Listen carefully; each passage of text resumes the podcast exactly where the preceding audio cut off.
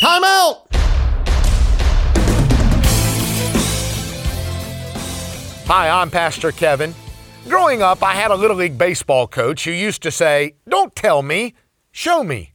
He knew that what we did on the field or at the plate was far more important than what we said we were going to do during the game. He would say, Don't just talk a good game, play a good game. Years later, when I started coaching, I would often use those same words. Don't tell me, show me.